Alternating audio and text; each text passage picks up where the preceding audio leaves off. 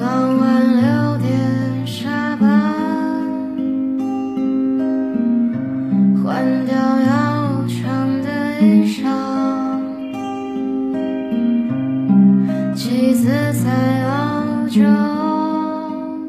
最近一则令人难过的新闻上了热搜，《猫和老鼠》的导演齐恩·戴奇于四月十六日晚间去世，享年九十五岁。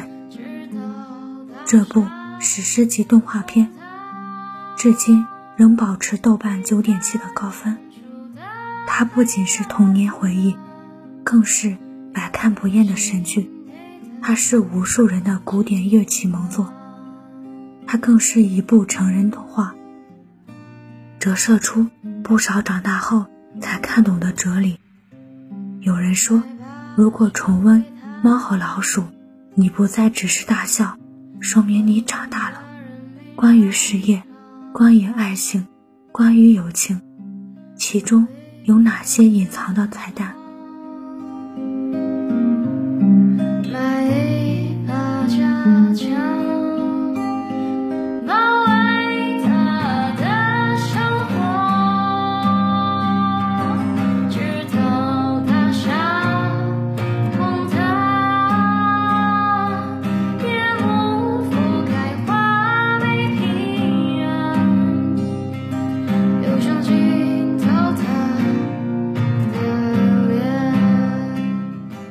很多人在毕业后都听到这一句话，年轻人一定要去大城市闯闯，见见世面。可是大城市的生活真的那么光鲜亮丽吗？在曼哈顿的老鼠这一集说出了无数在大城市打拼的年轻人心声。乡下一个宁静夜晚，汤姆正在火炉前安然入睡，一旁的杰瑞奋笔疾书写下一封告别信，信里说他已经厌倦了乡下无聊的生活，决定要去繁华大城市闯荡。就这样，杰瑞怀瑞着梦想坐上了通往大城市的火车。大城市里确实有许多从未见过的新奇事物，令人头晕目眩的高楼大厦，亮得可以照镜子的高跟鞋，穿着华丽连衣裙的摩登女郎，她乘着小舟徜徉在灯红酒绿的城市中，在餐桌上和玩具娃娃翩翩起舞，流连忘返。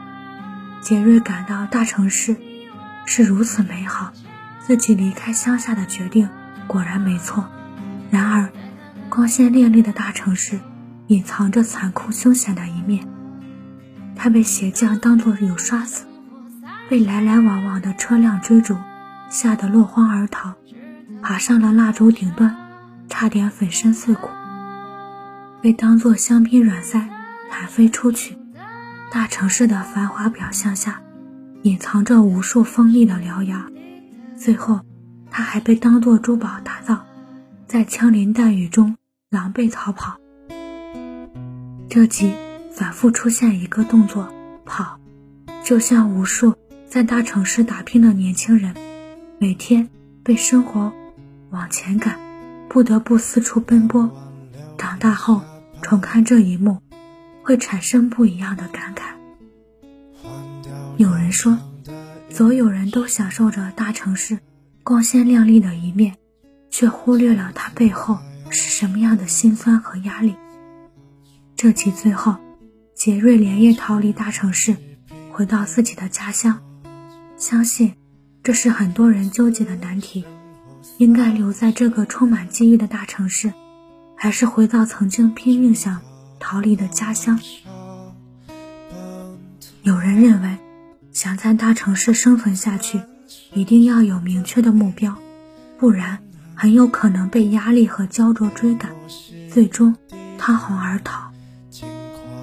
美国小说家德莱塞在《我的梦中城市》中说，大城市具有角逐、梦想、热情、欢乐、恐惧、失望等等。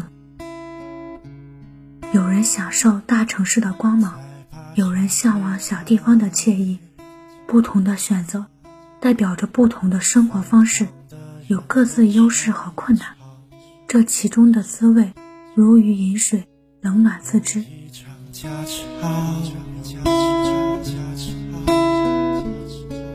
买一把家枪，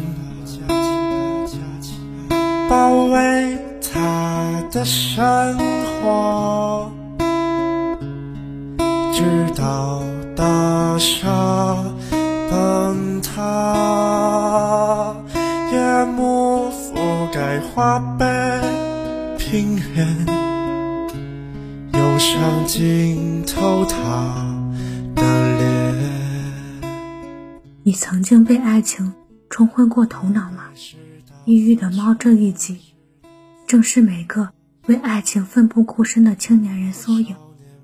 故事的开头，失恋的汤姆坐在火车轨道上一蹶不振，杰瑞开始讲汤姆失恋的过程。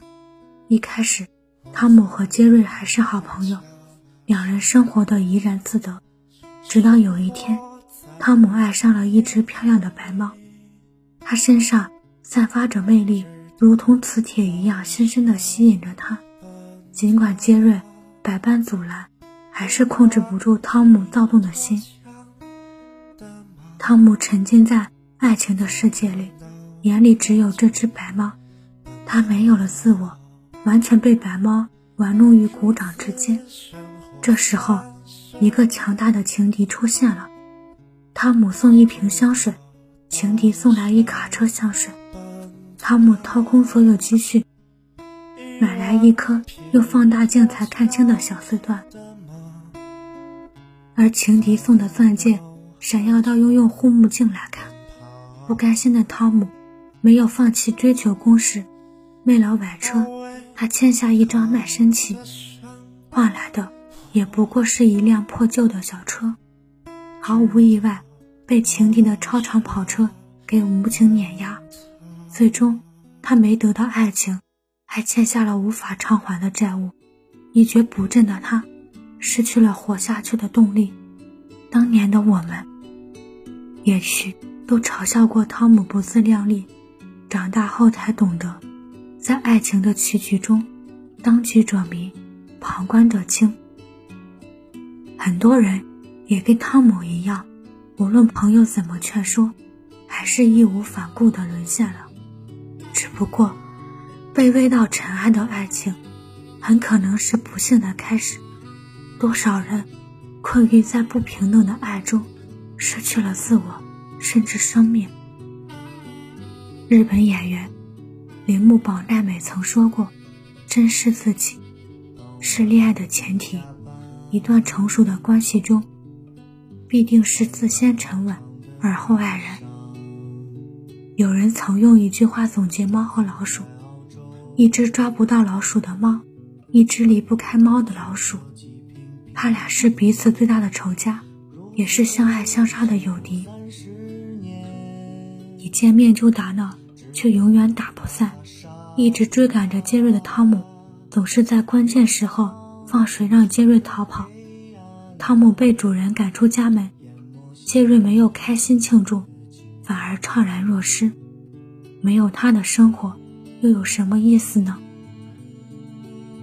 但实际上猫和老鼠并没有一个真正意义上的大结局。在很多人心里，汤姆和杰瑞的打闹日常似乎从未落幕。当年我们都以为这只是部喜剧片，充满各种荒诞和夸张的情节。现在才意识到，许多成长中跌跌撞撞才明白的道理，都隐藏在这个故事中。